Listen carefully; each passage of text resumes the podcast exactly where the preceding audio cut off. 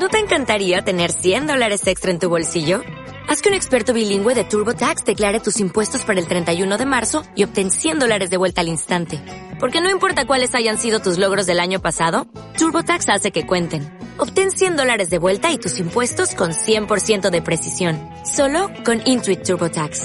Debes declarar para el 31 de marzo. Crédito solo aplicable al costo de la presentación federal con TurboTax Full Service. Oferta sujeta a cambios o cancelación en cualquier momento.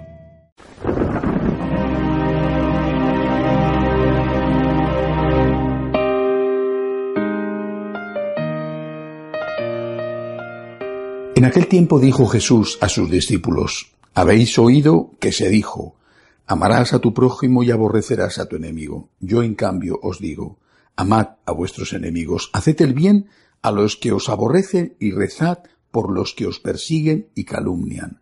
Así seréis hijos de vuestro Padre que está en el cielo, que hace salir su sol sobre malos y buenos y manda la lluvia a justos e injustos.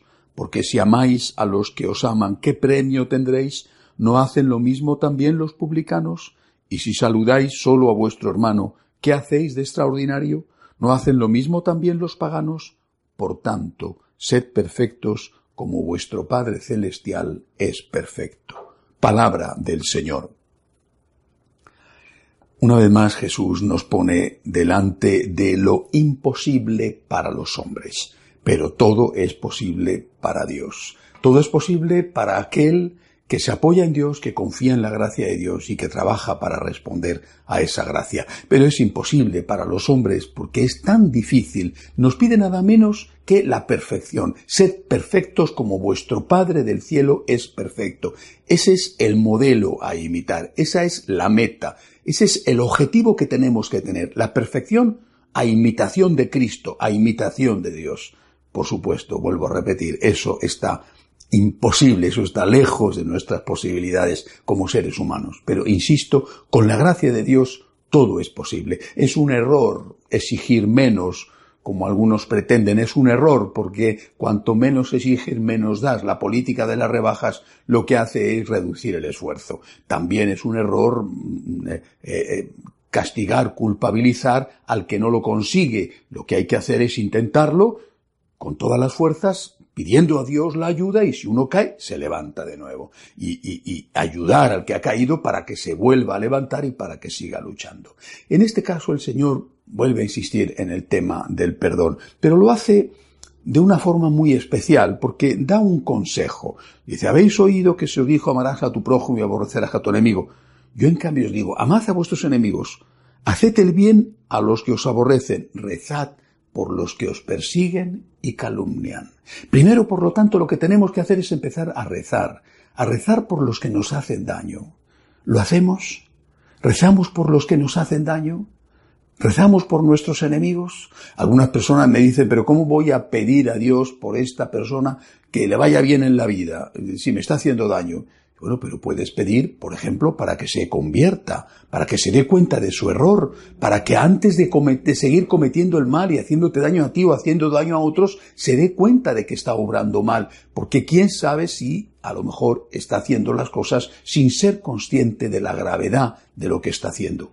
Por eso, cuando dice el Señor, rezad por los que os persigan y calumnian, está diciéndonos que el primer paso tiene que ser ese, y que después vendrán otros pasos, pero ese tiene que ser el primero, y ese tiene que ser nuestro primer objetivo cuando tenemos alguna persona, hay alguna persona que nos está haciendo daño a nosotros, a los nuestros, a nuestra patria. Recemos por ellos, recemos. A veces me encuentro con personas que dicen, ay, es que eh, en la iglesia tal persona, tal otra, está obrando mal, ¿está rezando por esa persona?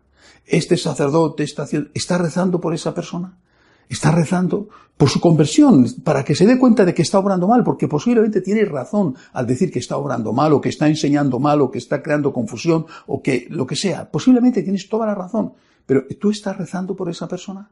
Porque a lo mejor la has dejado sola, la has abandonado. Y no, no, no es porque tengas que estar a su lado, eh, que no, no es físicamente posible, pero tienes que estar a su lado espiritualmente. ¿Estás rezando por esa persona? por esa persona a la que criticas, estás rezando, por esa persona que te parece que está haciendo daño a la iglesia, que está haciendo daño a tu país, a tu familia, tú estás rezando. Esto es lo primero que nos pide el Señor. La consecuencia de esta oración por nuestros enemigos, por todos los que nos hacen daño, la consecuencia es extraordinaria, no solamente para esa persona, sino también para nosotros. La consecuencia es extraordinaria porque al rezar por nuestros enemigos, recuperamos la paz.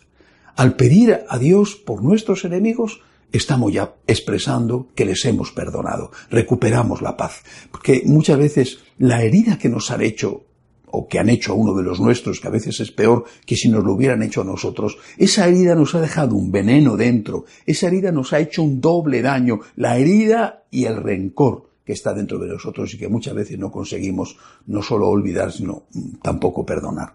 Bueno, pues al rezar por ellos estamos recuperando la paz.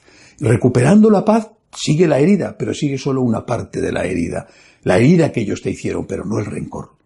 Y si no tienes el rencor, si tienes paz, ya has dado un gran paso adelante, para ti en primer lugar y después incluso, si es posible, con la gracia de Dios para perdonar y hasta hacer el bien a quien te ha hecho el mal.